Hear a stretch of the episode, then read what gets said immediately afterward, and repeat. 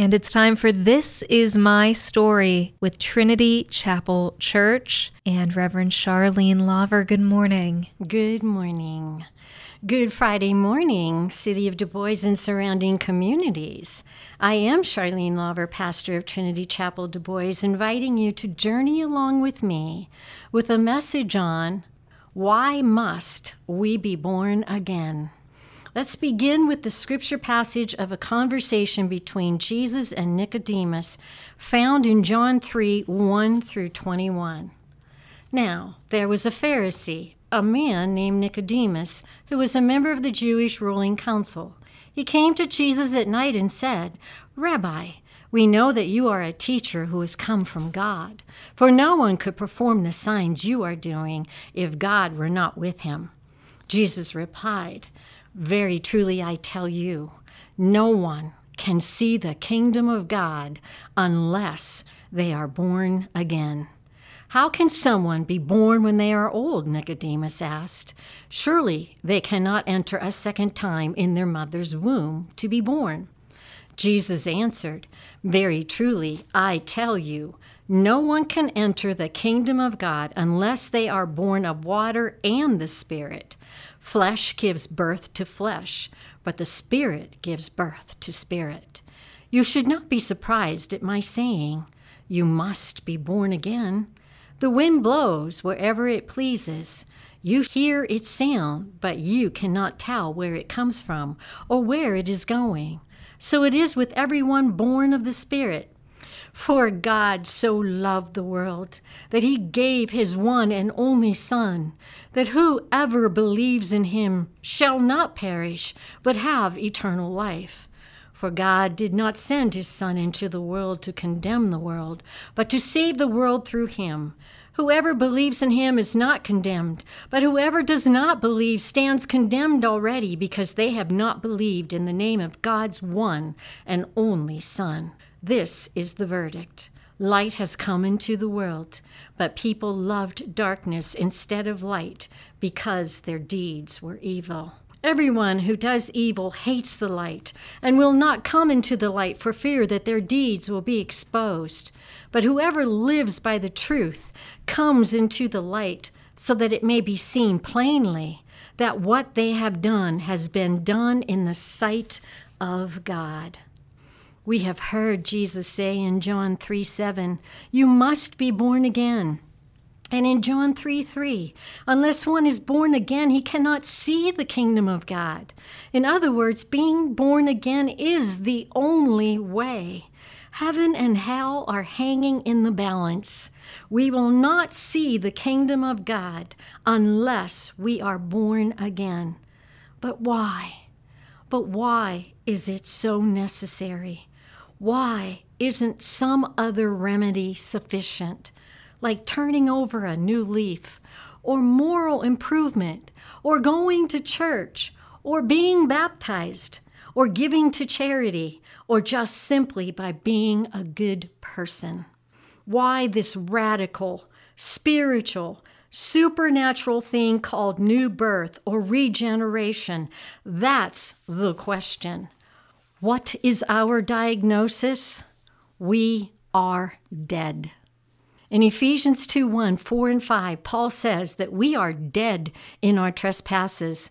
Verse 1, you were dead in the trespasses and sins. Verse 4 and 5, but God, being rich in mercy, because of the great love with which He loved us, even when we were dead in our trespasses, makes us alive together with Christ. By grace you have been saved. So, two times Paul describes us as dead. Hearing Paul's words, we could say it this way Apart from new birth, we are the walking dead. Dead implies lifeless, not physically or morally lifeless. Verse 1 we are walking and following the world. We have passions of the flesh and we carry out desires of the body and mind. So we are not dead in the sense that we can't sin. We are dead in the sense that we cannot see or feel the glory of Christ. We are spiritually dead. We are unresponsive to God and Christ and the Word of God. So let's discuss why the new birth is necessary. So the question is what does this mean, this deadness? There are several answers in the New Testament if we consider them honestly and prayerfully. They will humble us very deeply and cause us to be amazed at the gift of the new birth. Allow me to share the biblical explanations of our condition apart from the new birth and why it is so necessary. Apart from the new birth, we are by nature children of wrath. Ephesians 2 3. We were by nature children of wrath, like the rest of mankind. The point of this is to make clear that our problem is not just in what we do, but in who we are. Apart from new birth, I am my problem. You are not my main problem. My parents are or were not my main problem. My enemies are not my main problem. I am my main problem, not my deeds and not my circumstances and not the people in my life, but my sin nature is my deepest personal problem. I did not first have a good nature and then do bad things and get a bad nature. Behold, I was brought forth in iniquity, and in sin did my mother conceive me. Psalm 51 5. This is who I am. My nature is selfish and self centered and demanding and very skilled in making you feel like the problem. And if your first response to that statement is this, I know people like that. You may be totally blind to the deceitfulness of your own heart. Paul describes our nature before the new birth as children of wrath. In other words, the wrath of God belongs to us the way a parent belongs to a child. Our nature is so rebellious and so selfish and so callous towards the majesty of God that his holy anger is a natural and right response to us apart from the new birth. We love darkness and hate the light. This is the judgment the light has come into the world. And people loved the darkness rather than the light because their works were evil. For everyone who does wicked things hates the light and does not come to the light, lest his works should be exposed. John 3 19 through 20. This word from Jesus spells out some of what our nature is like apart from the new birth. We are not neutral when spiritual light approaches, we resist it. We are not neutral when spiritual darkness envelops us, we embrace it. Love and hate are active in the unregenerate heart and they move in exactly the wrong directions, hating what should be loved and loving what should be hated. Apart from the new birth, our hearts are hard like stone. The word says in Ezekiel 36 26, I will remove the heart of stone from your flesh and give you a heart of flesh. Here in Ephesians 4:18, Paul traces our condition back through darkness to alienation, to ignorance, to the hardness of heart. They are darkened in their understanding, alienated from the life of God because of the ignorance that is in them due to their hardness of heart. At the bottom of our problem is not ignorance, there's something deeper. The ignorance that is in them due to their hardness of heart. Our ignorance is guilty ignorance, not innocent ignorance. It is rooted in hard and resistant hearts Paul says in Romans 1:18 that we suppress the truth in unrighteousness. Ignorance is not our biggest problem. Hardness and resistance is. Apart from the new birth, we are unable to submit to God or please God. In Romans 8 7, Paul says, The mind that is set on the flesh, literally, the mind of the flesh, is hostile to God, for it does not submit to God's law. Indeed, it cannot. His point is that without the Holy Spirit, our minds are so resistant to God's authority that we will not and therefore cannot submit to Him. The mind of the flesh is hostile to God, for it does not submit to God's law. Indeed, it cannot.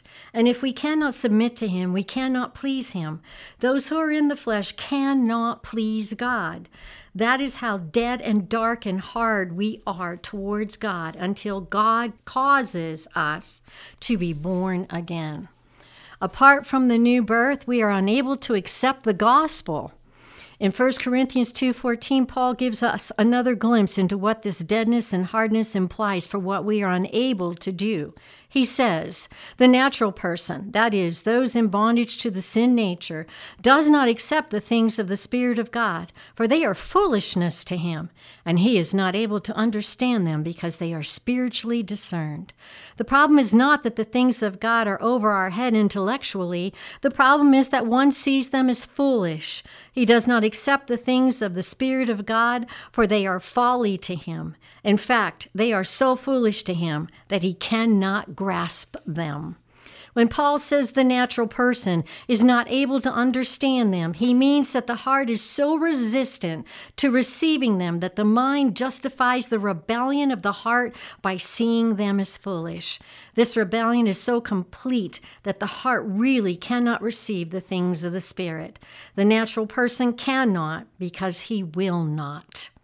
His preference for sin are so strong that he cannot choose good. It is real and terrible bondage due to a rebellious, hardened heart against the things of the Spirit. Apart from the new birth, we are unable to come to Christ or embrace him as Lord. In 1 Corinthians 12 3, Paul declares, No one can say Jesus is Lord except in the Holy Spirit. It doesn't mean that an actor on a stage or a hypocrite in a church cannot say the words, Jesus is Lord, without the Holy Spirit. He means no one can say it and mean it without being born of the Spirit. It is morally impossible for the dead, dark, hard, resistant heart to celebrate the Lordship of Jesus over his life without being born again. Or as Jesus says three times in John 6, no one can come to him unless the Father draws him. And when that drawing brings a person into living connection with Jesus, we call it the new birth. All that the Father gives me will come to me. No one can come to me unless the Father who sent me draws him. No one can come to me unless it is granted him by the Father. All of these wonderful works of drawing, granting, and giving are the work of God. Without the Spirit, we do not come to Christ because our sin nature keeps us apart from God to desire His pursuing us. Our hardened heart sets us apart from Him. Apart from the new birth, we are slaves to sin. Paul celebrates our liberation from slavery to sin by thanking God for it. He says in Romans 6:17, "But thanks be to God that you who were once slaves of sin have become obedient from the heart to the standard of teaching to which you were committed. We were once so in love with sin that we could not leave it or kill it." Then something happened. The new birth happened. God caused us to get a new spiritual life, a new nature that hates sin and loves righteousness. And so Paul thanks God, not man, for this great liberation. Thanks be to God that you who were once slaves of sin have become obedient from the heart until God awakens us from spiritual death and gives us the life that finds joy in killing sin and being holy. We are slaves and cannot get free. That's why the new birth is necessary. Apart from new birth, we are slaves of Satan. This is one of the terrible things about spiritual deadness. Our deadness is not unresponsive to the devil, it is perfectly in tune with the devil. Listen to the way Paul describes our deadness in Ephesians 2 1 through 2. You are dead in your trespasses and sins in which you once walked, following the course of this world, following the prince of the power of the air the spirit that is now at work in the sons of disobedience. In other words, the mark of the unregenerate person is that their desires and choices come into one accord with the prince of the power of the air. The unregenerate may scoff at the very idea of a devil. And of course, nothing is more in line with the father of lies than the denial that he exists. But the bondage to the devil is most clearly mentioned in 2 Timothy 2 24 through 26. This is an exhortation to ministers about how to liberate people from the bondage of the devil. The Lord's servant must not be quarrelsome but kind to everyone, able to teach, patiently enduring evil, correcting his opponents with gentleness. God may perhaps grant them repentance, leading to a knowledge of the truth, and they may come to their senses and escape from the snare of the devil after being captured by him to do his will. When Paul says, that God may perhaps grant them repentance leading to a knowledge of the truth. That is virtually what happened in the new birth. And here's the key to liberating people from the captivity of the devil God grants repentance. That is, he awakens the life that sees the ugliness and danger of sin and the beauty and worth of Christ, and that truth sets the prisoner free. That's how people are set free from the devil. And until God does that miracle of new birth, we stay in bondage to the father of lies. Apart from new birth, no good thing dwells in me. Now, this is a statement that is unintelligible to the unregenerate who know good and well that they do many good things and that they could do much more evil than they do. The statement makes no sense that there is no good in us before new birth without the conviction that everything good that God has made and that God sustains is ruined when it is not done in reliance on God's grace and in pursuit of God's glory. So, of course, in one sense, the human person, the soul, the mind, the heart, the brain, the eye, the hand, and the human social structures, marriage, family, government, business are all good. God made them, ordains them, sustains them. It is right that they exist. But they all exist for the glory of God. God commands that we love Him with all our heart and soul and mind. Matthew 22 37. He commands that we use all that He has made by relying on His grace and in order to show His worth. 1 Peter 4:11 where people use all that God has made without relying on His grace and without aiming to show His worth, they prostitute God's creation. They make it the instrument of unbelief and they ruin it. So when Paul says in Romans 7:18, I know that nothing good dwells in me, that is in my flesh. This is the reason why he adds the qualifier. That is in my flesh. There is something good in Paul after the new birth. Faith is good. The Holy Spirit is good. The new spiritual nature is good. Growing holiness is good. But in his flesh, that is, in the person he is by nature apart from the new birth, there is no good thing. All that was created good is ruined by being made the servant of man centered concerns, not God centered concerns. This was our tenfold condition apart from the new birth. Apart from regeneration, we are, to use the words of Paul in Ephesians 2:12, separated from Christ, alienated from the commonwealth of Israel, and strangers to the covenant of promise, having no hope and without God in the world. This is why we must be born again. Without the new birth, our condition is hopeless, and we cannot fix it with moral improvement. We, the walking dead, need one thing before anything else can happen.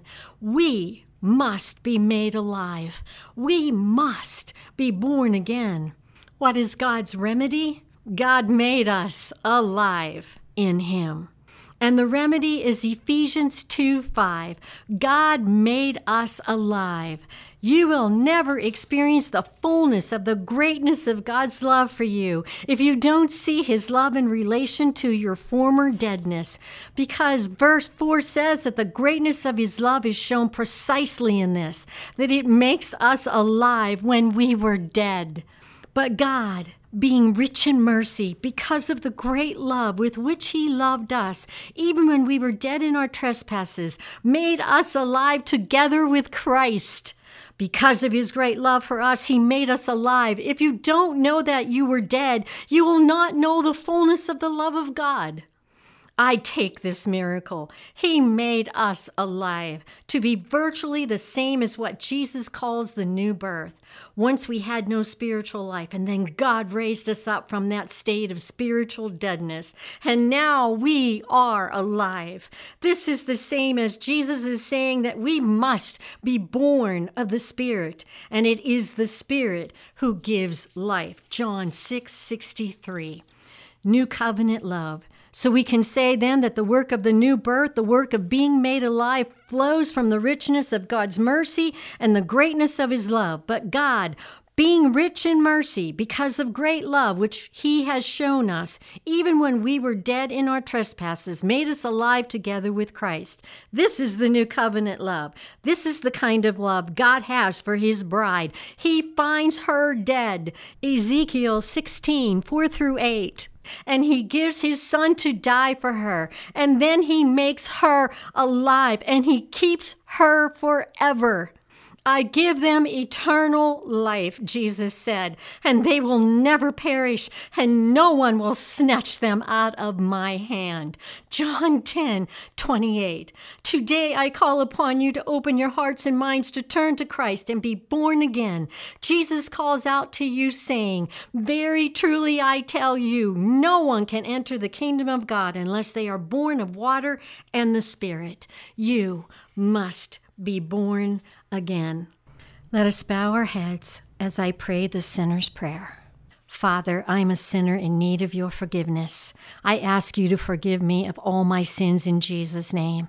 I repent and turn from sinning and doing wrong right now. I believe that Jesus died and rose again for my sin, and I accept his payment. Jesus, I ask you to come into my heart right now and be my Lord and Savior. Fill me with the Holy Spirit. I thank you, Lord, for hearing my prayer and coming into my heart and saving me according to your word. I love you, Lord, and I ask you to seal me in the blood of Jesus and help me to live for you all the days of my life.